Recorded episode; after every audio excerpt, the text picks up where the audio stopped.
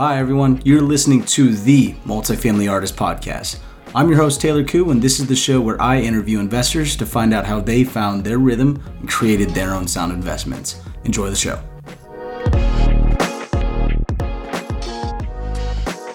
What's up, everyone? Welcome to the Multifamily Artist Podcast. I'm your host, Taylor Koo, and this is the show where I interview investors and discuss how they found their rhythm and created their own sound investments. Today, we are bringing back the Nan Lin. Now, if you want to hear his story, you cannot listen to this episode. You got to listen to the last episode because this episode is all about action items on how you can get started in investing in multifamily properties. So, welcome back to the show, Nan. Hey, thanks for having me, Taylor. So, you know, let's say I am just starting out, like I educated myself. You know, we we always hear people saying like, oh, maybe you should start off in single families and then go into multi. Oh, you're shaking your head no right away. So you think you should go straight into multifamily? Hundred percent. Got it. 100%. And so making that jump then and uh, and going straight into it, where should somebody go first? Okay. First of all, not everybody has the ability to invest in real estate when they want to. Okay. Uh, there's a couple of things you need. Number one, consistent income. Number two, good credit, right? And number three, the ability to source real estate. Now, if you don't have that, let's just say your credit sucks, okay? Then you need more money, all right? Put 40% down, 50% down. Banks will finance you if you have bad credit, okay, or bad, worse credit. But you need credit, money, and the ability to source deals. Gotta have these three. If you're missing one of them, you better bulk up on the other items, right? So where to start? Uh, let's just say I'm a brand new investor. I'm working a decent job, and uh, you know I'm working a decent credit. That is actually a great start. Now it's about finding the deals. Okay. In the very beginning, I see that people are always trying to find the best deals. Look, okay, if you can find the best deal, you'll have somebody right behind you like me that's going to snatch it from under you and you will have zero chance of competing because we come in cash offers 10 day close. How are you how are you going to compete right? it's kind of scary. Yeah. yeah.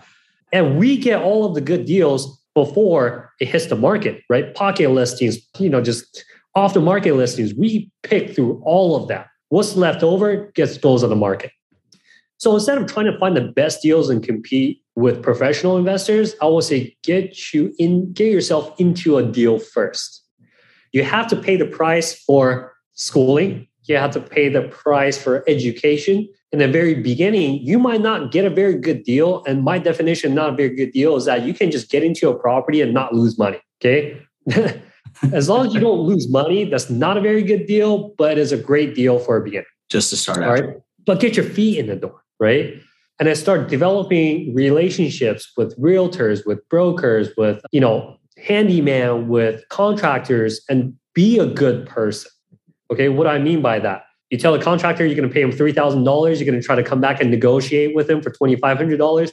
I'm going to hate you as a contractor. I will never want to work with you again. And if. I'm a very good contractor, you would have lost me, right? So pay people their worth, pay professionals well. I learned that from Robert Kiyosaki, pay professionals well. I'm like, why? My parents always taught me go haggle people, right? It's like, to get some money off. But like when you pay people well, they want to work with you. When you treat people well, they want to work with you. In the very beginning, I would say find a multifamily property. If you're just getting started, a duplex will do. Uh, if you're really serious about investing and maximizing your investments, hey, find a duplex, uh, live in one unit, right? Rent out the other unit, figure out a way to figure out some way of realizing some upside. Just you know, learn how to work. You know, learn how to work on stuff. But duplex is a great way to start. Multifamily, 100%. If you're trying to get into a single family, being an investor, I would say that's not a very, I mean, it's better than not do anything at all. But uh, from an investor standpoint, it's probably not a very good move. Not the best move. Not so best. with uh, with duplexes, then let's I mean, one thing that I at least like when I talk to different people is like trying to get the realtor to take you seriously. I mean, yeah, you know, talking to other realtors, you know, they probably have a lot of different investors trying to buy the same thing.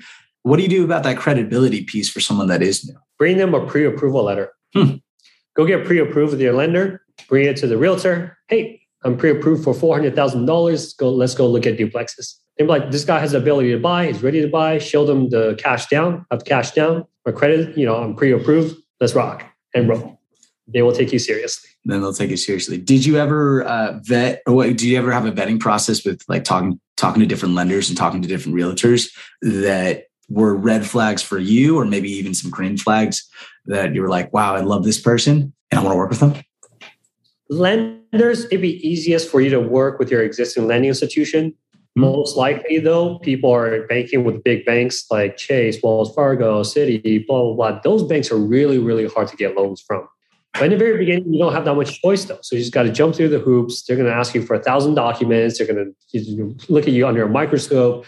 You got to go through that process, right? And some of the banks I found uh, that's willing to lend when you're like a noob and doesn't have much much credibility, but you have to put a higher down payment. And banks like Cathay Bank or East West Bank, you know, like those banks, uh, you can go in 35, 40% down, no questions asked. They're going to finance you, no problem, right? Mm-hmm. But you got to have that larger down payment. If you want to put 3.5% down, 5% down, you know, the, the big banks are hard to do that with. But as you get into the industry and you find some of these like boutique loan brokerages, those are probably some of the best actually for you. But you know, you got to go through the process of finding them and vetting them. One thing that I wish I would have done and knew how to do was to find people who are already doing what I want to do, invest in real estate, and just ask them for lenders information. Like, hey, which loan broker do you use? Uh, would you mind sharing, you know, that resource?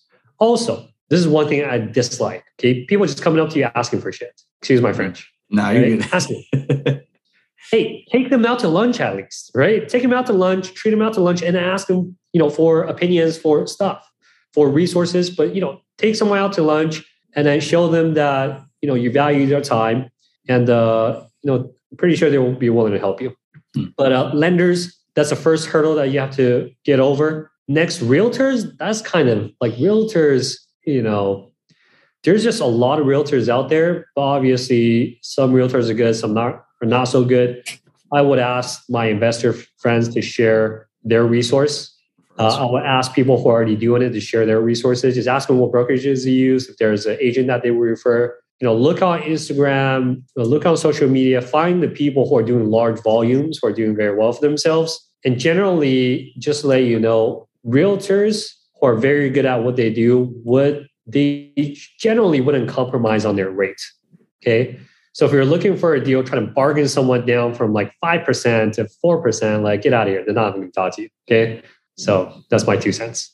And so, you know, I, I feel like now, so, you know, we, we talked about acquiring the asset, right? And let's, let's use the duplex now for an example. You know, got a lender, got a realtor, we were able to put a property under contract. Yep no one really ever talks about the actual renting of the the next unit over like over and you know everybody talks about oh it's it's easy to, to rent it out. Maybe just post it on craigslist. Uh, and and we'll find any renter that that'll that'll be there. And then that's just extra cash flow to help to help pay for your mortgage and pop, put some money in your pocket. Nan, did you have a vetting process or do you recommend a vetting process in, into you know finding a solid renter? In the very beginning I actually did the renting myself. Okay. So I'll post on Craigslist. I got a bunch of forums. You look at the internet, pick and choose like terms you want, get it on the term sheet, get people to sign. But I just based it not necessarily feeling, but you know, you can vet people like where do you work? What's the family situation like? What about their past records? Where did they live before? You can call the old landlords to vet them, right? So these are all due diligence. Over time, I tried using property management companies. The first one I used was horrendous. I mean, this is the worst property man, smooth selling property management company, the worst ever. I would never use ever again. I have in my all my years of real estate investments, I have never seen a property management that sucked so much. Oh, smooth selling real estate. calling you out, man. These guys, oh Lord. When I try to get a report, I don't get a response. I show up to their office. I'm like, here I am. Give me my reports, my property. They're like, that information is confidential. We don't have access to it. Only your property manager have access to it. I'm like, it doesn't even work for your company? It's like, yeah, but he's not here right now. I'm like, show me my file. Show me my, I'm missing some money. Show me. And then they wouldn't show me. I'm like, you guys are done. All right. But it's just like stuff like it's insane. So I've gone through some crazy stuff to kind of know what to look for now. Uh-huh. And when I brought property management in house, I just kind of dialed everything in the way that I want it to be. All right, but how do we get on a subject? I got sidetracked. Oh no, no, we, we were just talking about when you were leasing it to to a different resident or got to it. a different tenant, and you know when you you know you had you had your experience with that really bad property management company, but then now you brought it in house, and then uh, now you do it yourself. And yeah. I guess uh, now now even taking it a step further, let's say you wanted to start your own property management company. Do you have any recommendations on like first hires or first steps? Well, let's go back to as a brand new person, duplex. Let's just use that frame, right? Right. And uh, you know, you want to get a renter in. I would say talk to different property management companies. This is how I this is process works very well for things that you don't know. Let's just say you know nothing about property management and you're trying to figure out like what's good and what's not, right?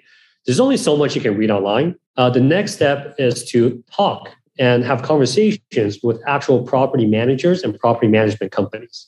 And then just ask them like hey what do you do that is unique to you that you feel like you know could help me as a landlord or could help me and could help my property? And they'll say things like oh we actually do you know not only do we call the land the previous landlords of these you know renters we also do site visits or you know like and you hear these things you'll pick up on them take some notes go to the next one like hey what do you guys do for property management what is unique to you guys what do you think make you stand out from the competition? They'll give you a list. Note it down.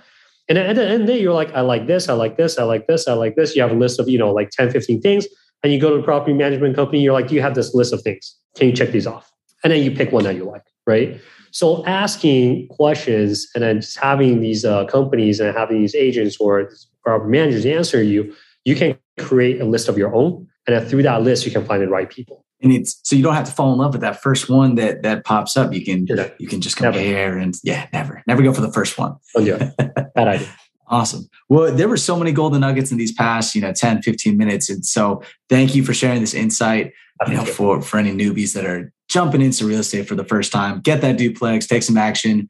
And Nan, if anybody wants to get a hold of you, how can they get a hold of you again? Yeah, you can find me on social media at Nan Unlimited. On YouTube's Nan Unlimited as well. YouTube, Instagram. You know, I don't really use Facebook though, but you know, for other listeners, hey, if you're thinking about getting real estate, make sure you do it. Okay, hundred percent. Make sure you get it. Do whatever you need to do. If you have a spouse that needs convincing, drag her across that line.